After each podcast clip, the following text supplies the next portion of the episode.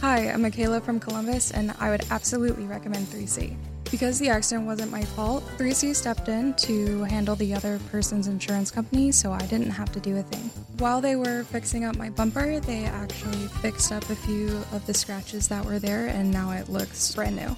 I would totally recommend 3C to my friends and family, and I have been. 3C Body Shop, the finest in collision repair. Hey guys, have you ever thought about starting your own podcast? When I was trying to get this podcast off the ground, I had a lot of questions, like how do I record an episode? How do I get my show into the apps all the people like to listen to? And how do I make money from my podcast? Well, the answer to every one of these questions is really simple. It's called Anchor. Anchor is a one-stop shop for recording, hosting, and distributing your podcast. And best of all, it's 100% free and extremely easy to use. And now, Anchor can match you with great sponsors who want to advertise on your podcast. That means you can get paid to podcast right away. In fact, that's what I'm doing right now by reading this ad. I've been using Anchor now for, almost a year, and I really enjoy it. It's a lot easier than any of the other podcast apps I've ever tried. And again, it's free, guys. It really is free. It doesn't cost anything. So if you want to get started on a podcast and making money doing it, then go to anchor.fm/start. That's anchor.fm/start. Anchor, the best way to podcast. This is Kennedy Landry, the Rangers beat reporter for MLB.com, and this is the Rangers Report Podcast. This is the Ranger Report Podcast. News, insights, predictions, interviews, and information about the Texas Rangers from the major leagues to the minor leagues. And now, here are your hosts, Ben Dieter and C.J. Berryman.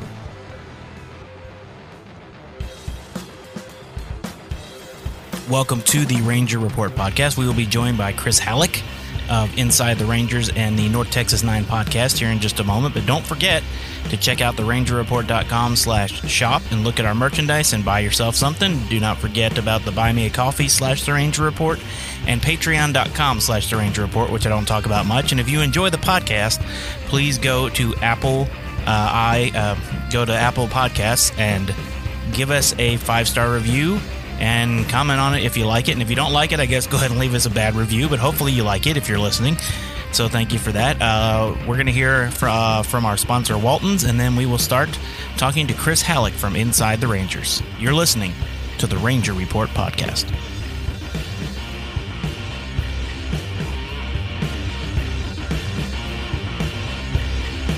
Experience the joy of watching your friends and family's faces light up when you feed them wild game you harvested and made into delicious sausages, or meat you barbecue and grill with the finest seasonings available.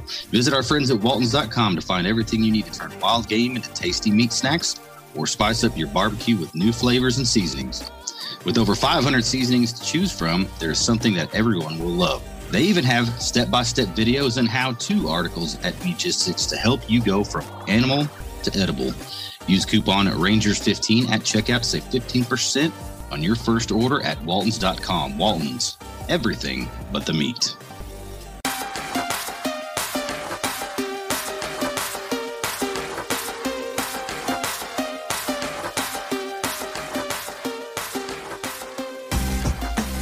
Welcome back. We're pleased to be joined this week by Inside the Rangers beat writer, and he has his own podcast, North Texas 9, Chris Halicke. How are you, sir? Good. Thank you for having me, guys. I appreciate it. You bet. And I'd like to comment that I really enjoy your off-day cover videos when you sing songs. I really like that. Well, I'm glad that somebody likes it. Yeah, it's just honestly, it was just something fun that I did.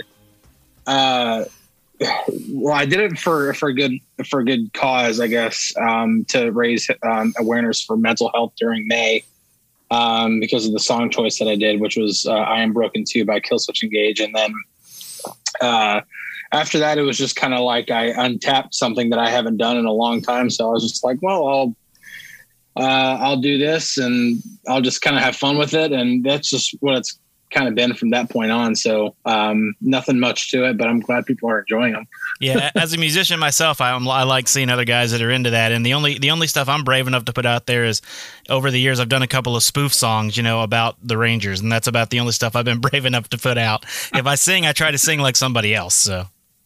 Okay, well, I got your next spoof for you. My wife actually came up with this. So back in 2019, when Joey Gallo started to break out, we had just watched the movie A Star Is Born. Yeah. And she started going like Joey Gallo, Gallo, Joey Gallo, Gallo, la, la, la. So you could write a song, a cover of or parody of Shallow, and just name it Gallo Dude, instead. I like that. I think that'll be coming out in the next few weeks. That's my wife's idea, so she gets all the credit. Yeah, I'll credit her for it for sure. But speaking of Gallo, let's start off with some Rangers questions. Aside from the obvious guys like Gallo, Garcia, who do you think has stood out the most for you in the 2021 season? Outside of Gallo and Garcia, it's probably got to be Kyle Gibson. I mean, obviously, opening day was pretty awful for him. He had an ERA of 135.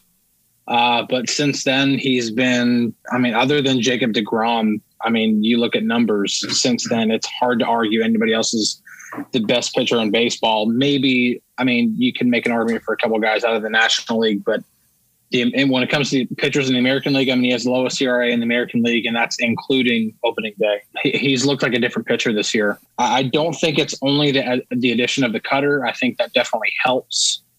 For sure. Actually, if you look at some of the numbers on the cutter, it's actually the pitch that hitters usually hit, like they have the highest average against. But when you add that to the mix of everything else that he has and the way he mixes his pitches and the way he locates them, in the addition to the fact that his slider is really underrated, that the WOBA on his slider is better than Max Scherzer, who his slider is considered to be one of the best in Major League Baseball. You just look at everything there. If you actually do some digging, Kyle Gibson's been one of the best pitchers in all of baseball, and it's not really an argument. So I think whenever the Rangers signed him, I thought that would be a good addition, but I thought he would look more like a middle to back end of the rotation kind of guy, not a guy who looks like he can front a rotation like Lance Lynn became. And I think just that alone is worth mentioning, right up there with guys with what Joey Gallo and Adolis Garcia are doing. And then if you're not going to mention Kyle Gibson, then probably Isaiah Kiner-Falefa, because he gets left out of way too many conversations, and his defense is superb. And if it's either probably going to be either him or J.P. Crawford that wins the Gold Glove at shortstop. And yeah, they've got some guys who can legitimately be all-stars, and I think that's what's kind of crazy about this 2021 Rangers team, is that they've got talent and they've got guys who are playing really well. They're a really young and inexperienced team, which is why they're not winning a lot of games. And speaking of Isaiah Kiner-Falefa, his move to shortstop has been absolutely seamless. So do you think he's actually getting enough of that national attention to be considered for a Gold Glove? Yes. When it comes to Gold Glove, first off, they don't rely on the fans to vote for that. And that's not a dig at the fans.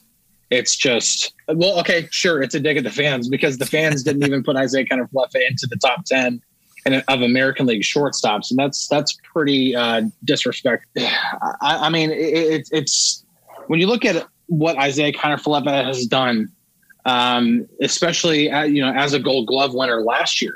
So think about that. He's already won a Gold Glove as third baseman. Really, it's J.P. Crawford, and then Andrelton Simmons gets the name recognition. But then, outside of those other two guys, Isaiah Kiner-Falefa is. He's right up there. The stats speak for themselves. Defensive runs saved, defensive BWAR, everything else, it ranks right up there. It's hard to not argue against it. And the voting process, or how that's selected, isn't reliant on the fans. These are people that actually study the game, and know the game a little bit better. So I'm not saying he's a shoo-in. He definitely has competition, but if he's not a finalist, that's a travesty. He'll at least be a finalist. For sure. That's pretty good for, a catcher move to shortstop. So I love it. And it's so funny because like, I have to know who's like, I know when you guys say that it's pure sarcasm, but then I have some people who still come to me and I think they're being sarcastic and they're like, no, really. He was a catcher. I'm like, oh, okay. Now I have to educate you. Okay. No, he was not. And then you go down the road. So yeah, it's still funny to go back with that Fangraphs. Yeah, I was going to say, I think we'll be harping on that for years to come, I think, because it was pretty funny. But speaking of that, we asked you last time we talked who you thought would be the leader of this team. Now that we're halfway through the season, do they have a leader? Is it leader by committee? Who do you think is kind of the leader inside the clubhouse of this team right now? If I have to go with one guy, it would probably be Isaiah. Now, granted, I can't say... Oh, it's difficult because and also we're not in the clubhouse yet. So it's a little harder to really say that, but just from what we do see in field access and the way players talk to each other, at least out there. And it always is a different feel inside the clubhouse, but I would say Jose Trevino's a really good guy. He's a vocal guy. And even a guy like Joey Gallo, he's not going to be a guy who he's going to be more of a lead by example type of guy. He's not going to be like the vocal leader. He's not going to be like your traditional Michael Young type of leader. He's going to be more like, this is what I do. This is how I do it. And I'm just going to let my work speak for itself. And then Kyle Gibson, I think, is really taking the pitching staff under his wing. And I think that's why when you have guys like that, on the position player side, I don't want to forget about guys like Brock Holtz or Charlie Culberson. I think those guys are playing leadership roles as well. And so that's, as the trade deadline approaches, that is something to consider for the remainder of the season is, do you trade away all those guys? Do you trade away Gallo, Gibson, Holt, Culberson? Do you trade away all those guys? Because all those guys in some sort of capacity could be beneficial to contending teams. So do you trade away all those guys and then possibly trade away almost all of your leadership? I mean, there's a lot of variables that go into trade deadline talk and everything like that. But in terms of one leader, I still think that leader will be there no matter what. If I have to say one, it probably would be Isaiah. And speaking of leadership, kind of talking about the older guard, let's move to the bullpen. Ian Kennedy has reestablished himself as a solid back-end piece. So, but with him likely moving at the deadline, what kind of haul do you think the Rangers could get for somebody like him? For a guy like Kennedy, I mean, he'd be a rental, so that's automatically going to decrease his value. When you look at the fact that, he could pitch near the back end. I mean, if you think about it, most contending teams have a legitimate closer, so they're not trying to acquire one. Not saying that he can't ever pitch in a safe situation or anything like that. It's just usually teams that are winning a lot of games usually have the back end of their bullpen taken care of, but you can always add another guy. And so, that makes Kennedy valuable. I don't think you get even a top 100 prospect in baseball. Honestly, you probably could get, and it obviously depends on the organization. You probably could get a team's top 15 prospect, maybe. Top 20, but again, it also depends on the organization. If you're talking about one of the better organizations in baseball, you're probably going to be lucky to get a top 20. One of the most depleted systems in baseball, maybe you get a top 10. Probably not much more than that. You're not going to get much for a reliever who's aging and, a rental. I don't see teams willing to part with prospects like they used to. This isn't the way it was even 5 years ago. Teams tend to want to hold on to their assets unless they're really going for it. And even then, I mean, look at some of the big blockbuster trades that have happened. There haven't been a lot of prospects given up. Look at the Nolan Arenado trade. Now it might be a bad example because that leadership in Colorado is not even there anymore. But even generally overall, you don't see a lot of top prospects moving like they used to. Yeah, I agree with that. That is true. Speaking of the deadline that we talked about a second ago, we know that the Joey Gallo trade talks are about to heat way up. That's all we're going to hear about for the next couple of weeks. We've also been told that the Rangers are trying to maybe work out an extension with him, or at least thinking about it. Him and Kyle Gibson both.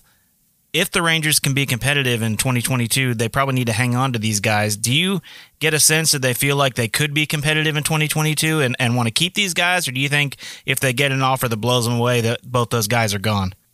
So I don't think next year is realistic, because let's just say the Rangers stand pat and don't part with any key pieces. So let's say they stand pat with Gibson and Gallo, and they trade away guys like Kennedy and Holtz and Culberson. And let's say everything goes right, which it doesn't. But let's say everything goes right in free agency next year or in the winter, and they are able to sign Trevor Story and a pitcher. And let's just say that pitcher is Clayton Kershaw. And that would be everything going right for the Rangers. Do you see the Rangers as a competitive team if they were to make those two signings and add those only two players to this roster right now? And my answer would be no. They would still need to add more pieces. So and that's in my eyes, in my opinion, if everything goes right, that to me it would be a better team. It would be a team that probably flirts with 500, because you have this team that's gaining experience and and the players that they really want to invest in will probably be better next year. Guys like Nate Lowe, maybe even Nick Solak is better. Jose Trevino might be better. Jonah Heim, you could look at a number of guys. Eli White might be a regular at that point. Some of those guys might be better, but it's still not a contending team. It's still not a World Series championship team. So I think the earliest you're looking at is 2023. And then the question becomes, is Joey Gallo going to help us win in 2023? Well, he won't under this current control, because his club control expires at the end of next year. So you have to either extend him if you want him to become a part of that. And if you don't want to do that or don't think you can do that, then you need to trade him. That's just the bottom line. And then when it comes to Kyle Gibson, he's a guy you can extend. He's already in house. He likes it here. So if you think he can sustain this for the next 3 or 4 seasons, by the time you're competitive, that way he can be part of that rotation, then you extend him and you try to work that out instead of possibly swinging and missing in free agency. Who knows if he's going to be pitching at that level or at this level for the next 3 or 4 years, because as good as he is this year, he's never been this good in his career thus far. So there's a lot of variables to consider here. I don't think that, it sounds like you should just trade both Gallo and Gibson. I'm not necessarily saying that, but I because I do think there's a scenario where the Rangers could extend Gallo and he can become a part of a contending team that begins, I guess, trying to contend in 2023 or later. Yeah, and the trick with Gibson is that he's already 33. So the Rangers and other teams trading for him have to figure out, do they believe that he's going to be this effective for 2-3 more years? And the Rangers have to do the same. So That's obviously the trick there. But let's move on. You mentioned Eli White. He's come on very strong since returning from his short stint at AAA Round Rock earlier this year. And it seems like he's solidified that left field spot. And so if he continues to progress, how murky is the outfield situation looking now with the Rangers moving forward, especially if they keep Gallo? And is that a good problem to have? Well, it's always a great problem to have too many good players. But, as of right now, they've got 2 outfield spots locked down with Adolis Garcia and Joey Gallo. And quick little sidebar, quick little disclaimer. We can't pretend that Adolis Garcia is a proven commodity already. I mean, this is his rookie year. I mean, he's not only got to prove it for the rest of this year, he's got to prove it for in 2022, 23, 24. He's got to continue to prove it. There's a reason why when the Rangers designated him for assignment and put him on outright waivers to outright him to AAA in January, that nobody claimed him. There is a reason, because nobody thought that he would become this kind of a player. Now, he has become this kind of a player, but we've also seen players get off to really hot starts and then some not only cool off but fall off a cliff. Today, we're recording this on Friday, Yermín Mercedes got optioned. And when we were talking, through midway through May, it was American League Rookie of the Year was going to come down to Garcia or Mercedes. And now Mercedes isn't even in the big leagues. It could come to a point where Garcia just falls off a cliff. So quick little sidebar.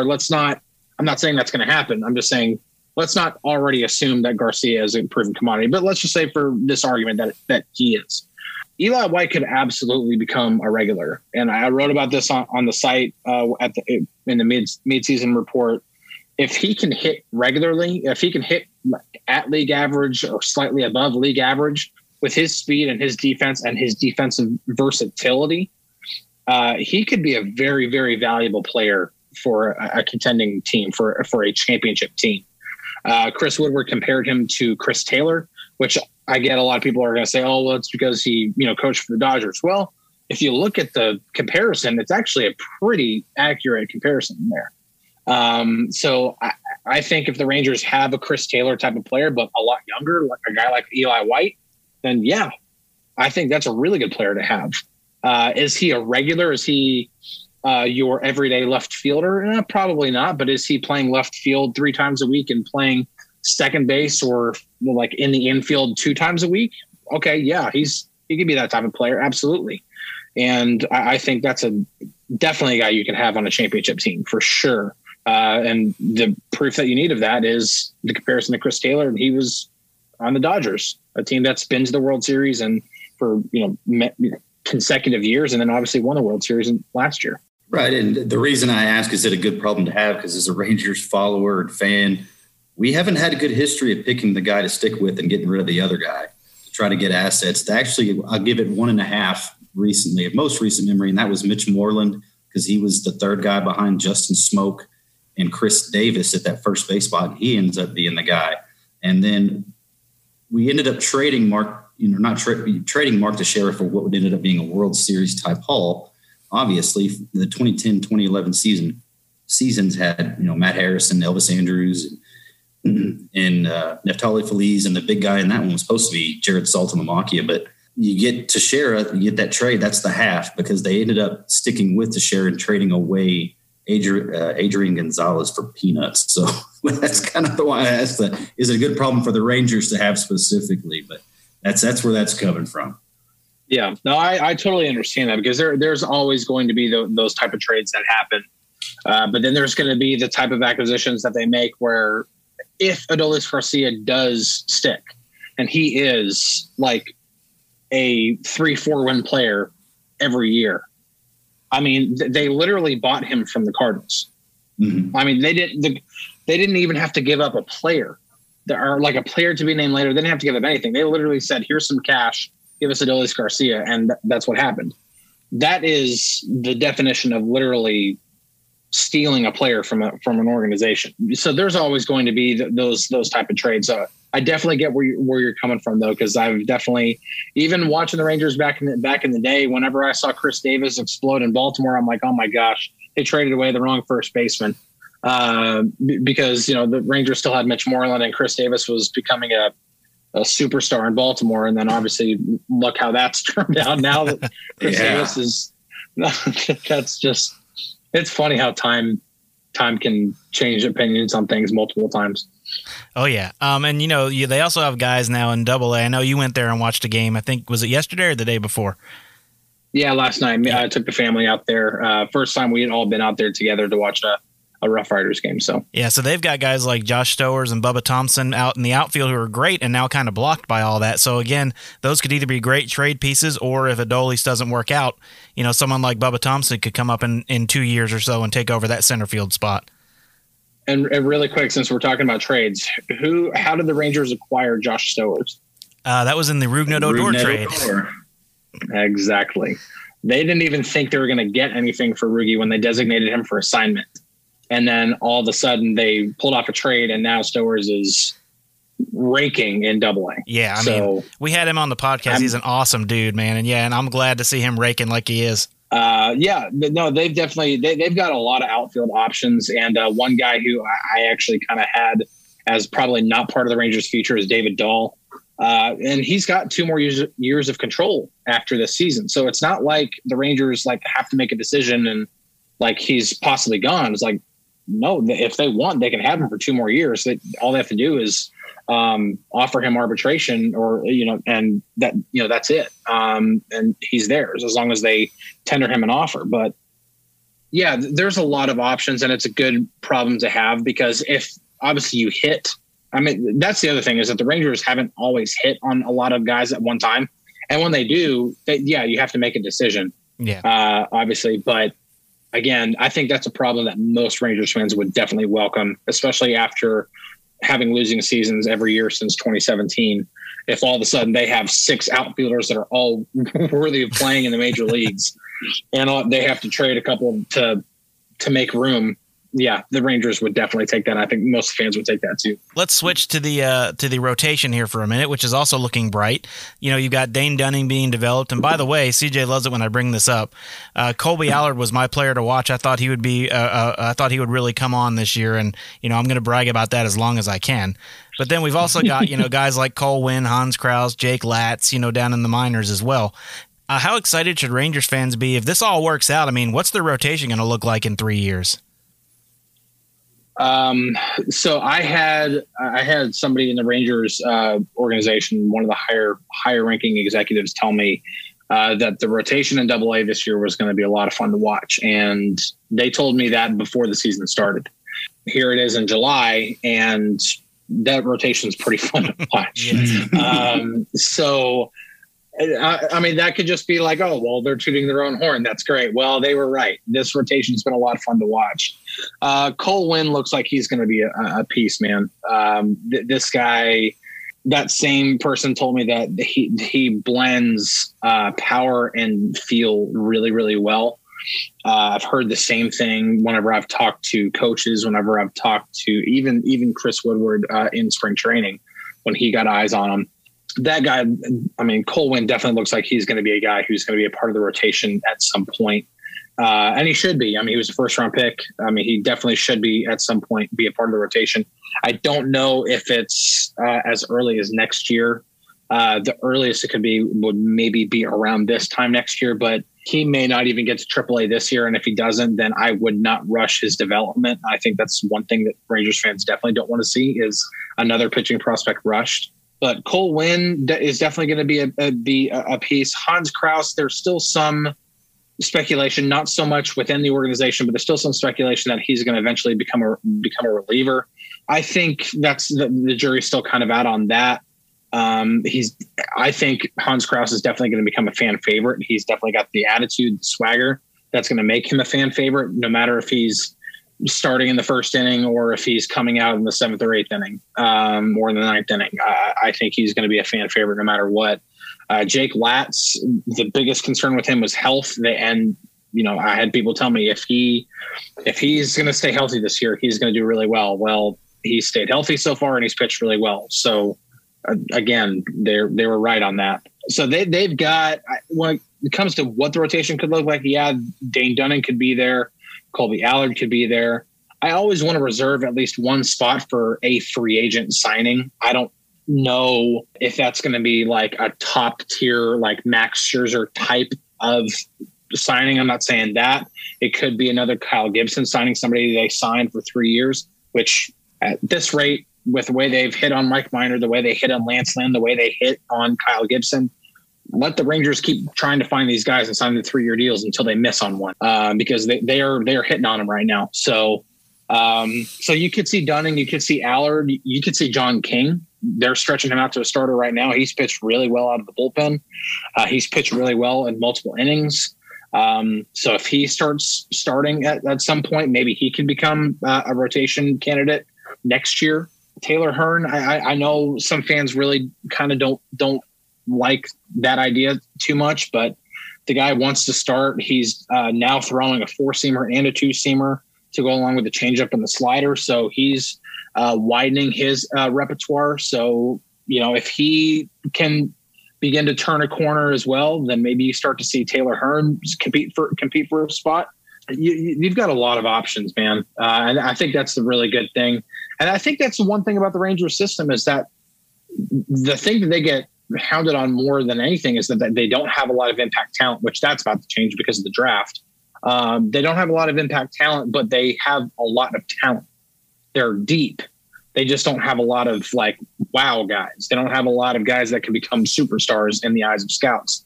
So when you look at a guy like Cole Wynn, who could possibly come up and become a solid middle of the rotation type of guy to go along with maybe Jack Leiter, I don't want to say for sure. Maybe a Jack Leiter. I don't know. and I really, that's a whole conversation for another time, but there's a lot of rotation pieces that are here, even internally. And then the Rangers are also going to be spending money over the next couple of winters. So there's going to be free agents. There are guys that they sign as free agents in there too. So kind of hard to pinpoint like anything, but I think there's a lot of names we just talked about that are definitely going to be in the mix in the next couple of years. There's two names there that we want to kind of hit on. I'm going to hit on Taylor Hearn. Like right now, he just seems like he's not ready to be a starter. He tends to work best right now as a tandem guy coming out of the bullpen after a right-hander starts on the mound. So do you kind of see him staying in that role for the rest of the year, or do you see them trying to tinker with him being a starter again? I think they're going to try to stretch him out. I don't know if it's going to happen now, like this weekend or anything like that, but I think after the All-Star break, maybe after the trade deadline, especially if they do trade Kyle Gibson, they're going to need more innings. And if they need more innings, they need to look internally. And so Taylor would become one of those guys. And obviously the command is an issue there, but I can tell you right now, the Rangers have a lot of faith in him. He has a lot of faith in himself. I think he still could be. The talent is obviously there. And sometimes with these really talented guys, like sometimes it just takes time, or it just takes one thing for them to just click all of a sudden, and all of a sudden they have it figured out, and they get going, and there's no stopping them at that point. So I think you're still going to kind of see him in the bullpen role, tandem role that he's in right now, where maybe he pitches one inning here, but then another night he pitches 2 to 3 innings. But I think eventually you will see him stretched out to kind of doing what John King is doing right now, which really was kind of the actual tandem role, because they needed to bring Dane Dunning's innings down. They needed to bring his inning count down. He could not log that many innings this year. They want to keep him healthy long-term. So they had to bring that down, and they paired John King with him as they wanted to stretch him out. So that was a shrewd move by the coaching staff. And then so Taylor could be another guy who steps in, and especially, like I said, especially if they trade Gibson, they're going to need innings, and he could be one of the guys that steps in right away and tries to give them some innings. So I think that he's going to get stretched out eventually. He just might not be as quickly as they did with King. Yeah, King is also the other guy we wanted to talk about. He's being stretched out as well, but it seems like, you know, there's a lot of people in front of him for being a starter right now. Do you think he's a legit contender, or do you think the Rangers just want to see how he does pitching more innings? I think it's a little bit of both. I think he's a legitimate contender, first off. I'm going to pull up his Baseball Savant page right now. Listen, when this guy was pitching out of the bullpen, like, I was kind of wondering, like, he's not like the typical guy who's going to blow you away that comes out of the bullpen. Like, he doesn't throw gas, but he was getting a ton of swing and miss. And I kept asking Chris Woodward about it. I'm like, dude, this guy is missing bats like crazy. Like, what's the deal with this guy? And now, I mean, he's getting to that point where they're stretching him out. They want to get more of a look at him, and shoot, why not? With everything that he's doing right now. I mean, yeah. So I'm pulling up right now. So if you guys had to guess, unless you've looked at Baseball Savant recently, but if you guys had to guess, what percentile is his chase rate in? I haven't looked, but I would guess 45, 50%, maybe. I'm going to go higher, because you kind of gave me a hint. I'm going to say 75. No, he's in the 95th percentile. Whoa. He's in the 98th percentile in barrel percentage. He misses bats, and that is something that the starters need to do. If you're going to pitch, I mean, it's really great if you're only pitching an inning at a time, but if you're going to be pitching 5, 6, 7 innings, you need to be able to miss bats. And I mean, the problem is when he gets hit hard, he gets hit hard. That's the problem. But like with him, it's like either the guy is way missing the ball, or he's barreling up like crazy. Because like when you look at average exit velocity, he's only in the 54th percentile. Hard hit percentage is in the 43rd percentile. He doesn't get a lot of strikeouts. His fastball spins way down near the bottom, but you don't necessarily need that. It's kind of funny because his chase rate is in the 95th percentile, but his whiff percentage is in the 37th percentile. So it's kind of funny how that works out. But the 98th percentile and the barrel percentage is pretty funny. just because he's either getting them off the end of the bat or off the handle. And that's just because of the nature of throwing the pitches that he does, throwing the sinker, throwing the changeup, throwing the cutter, throwing like that mix of pitches. And he mixes them really well. So this is a guy who I could absolutely think is, especially in today's game where now everything's being policed, spin rates are coming down. Guys aren't able to use the stuff that they were able to use before. Guys like John King could end up shining a little bit more because now, not saying fastball spin is obviously going away. There's still guys who are going to have that high spin, but guys like John King can shine now that guys aren't throwing 3,000 RPM fastballs anymore. Yeah, and I was going to say that the barrel rate with the sinker that he throws, he throws a legit left-handed hard sinker, and it's just fun to watch hitters just beat it into the ground. And his off-speed stuff complements that. So I completely agree with you. And as far as the sticky stuff goes, isn't it a coincidence that since they started policing that, all of a sudden Joey Gallo's hitting bombs and Nate Lowe's coming back around? The organization doesn't think it's coincidence. I can tell you that. But I will say this though, Joey's been raking for a while. I don't think his OPS for the month of June, not just for the last, but for the month of June was over 1,100. So, I mean, he raked in June. Now, granted, the very tail end of the month definitely helped those numbers. But even before then, I think his OPS was either right below or right above 900. So for the month, so he was already having a good month, and then he just went into the stratosphere with, hitting home runs like crazy. All right, before we get to the last question, we do want to – a lot of the stuff that we've covered here today, and thank you so much for doing that. You've got a 2-part series up on SI.com, and I encourage all the readers and listeners to go and read that because Chris gets really in-depth with how the Rangers are now with the roster and moving forward. So go up there. He's got the position players up right now, and hopefully over the weekend he says right over the weekend that you're the pitchers – that part 2 will be up over the weekend. So I highly encourage to go in and read Chris's stuff. He got good stuff all the time. And you just obviously helped us out with a lot of the content that we had here this evening. So we very much appreciate it. And yeah, go read Chris's stuff. It's very in-depth and you'll get a good read out of it. So with that last question, we usually throw something really, really wanky dank in here and something that doesn't have anything to do with the Rangers, but we're going to, we're going to stick to the script here. So we always have to, it seems like since he came off the IL, Josh Jung, we got to ask the questions. So he's come off the IL and we figured don't expect too much. It's just, he hadn't played a whole lot of baseball over the past year and a half and coming off the injury and then voila, here he goes. So you got to go to the game last night. What have you seen from Josh Jung and what are you hearing? Obviously everybody's raving. Yeah, just watching him in person. Now, he was only DH last night, so I didn't get to see him play the field, which was kind of disappointing because I did want to actually see him play third base. But just watching him at the plate, man, he already looks like he belongs. Just the look. Obviously, there's still some things that he's got to work out He's got to get games under his belt. That's the biggest thing more than anything. You don't want to throw this guy to the wolves before he's ready. Let him get some action. Think about it this way. This guy was drafted in the first round in 2019.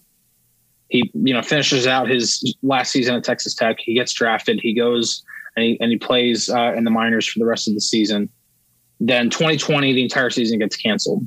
The only things that he's really able to do is any team organized activities. So he played at the alternate site and he played at Instructs in the fall.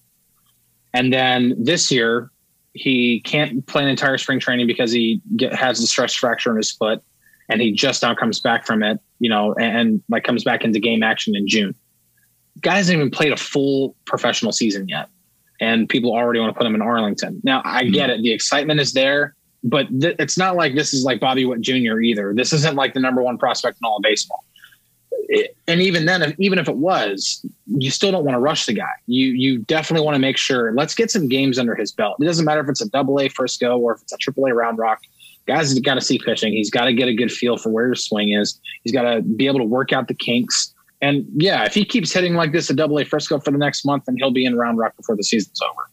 And then if he goes to Round Rock and he rakes there, then maybe he gets a call up at near the end of September. If I'm hanging my hat on anything, I really don't think he ends up getting into Arlington until 2022. I really do think the injury kind of derailed any kind of opportunity for that to happen this year. But that's my own kind of conjecture right now. I don't have any actual – I haven't talked to anybody about that yet. Anybody who I would talk to about that right now, everything is completely focused 100% on the draft right now, which is totally – that's a big decision coming up. Jack Leiter. Exactly the point is that if it's not Jack Leiter, then it's Jordan Lawler. If it's not Jordan Lawler, then it's, somebody, there's going to be a high impact talent guy added to the organization to the point where Josh Jung probably won't even be the number one prospect in the organization after the draft. I mean, let's be realistic. If the Rangers draft Jack Leiter, Josh Jung's not the number one prospect. If the Rangers draft Jordan Lawler, Josh Jung is more than likely not the number one prospect in the organization anymore. So I'm just, but when it comes to Josh, this guy he definitely looks like he's going to be a legitimate big league player. His bat to ball is very, very good already. That's something that I even got to see in just the one game I got to see in person last night. He hits the ball hard. He had a nice 2-run single last night. He's an exciting player. He's a player worth getting excited about for sure. Is he going to be a perennial all-star? I don't know. He could be. His talent level is there for sure. And the fact that he's added pull-side power to his swing, that definitely helps things out. His versatility in the infield. He can play third base. He played shortstop in college. He's not going to stay there long-term, but he can play third base. He can play second base. This is a guy worth getting excited about. I just don't want to rush him to Arlington whenever – he just needs to get games under his belt because he hasn't even played a full professional season yet. Yeah, I agree with that. All right, Chris Halicke, follow him on Twitter at Chris Halicke. Inside the Rangers is the website, and you can also go to North Texas 9, find it anywhere you find podcasts. Chris, thanks for taking the time tonight.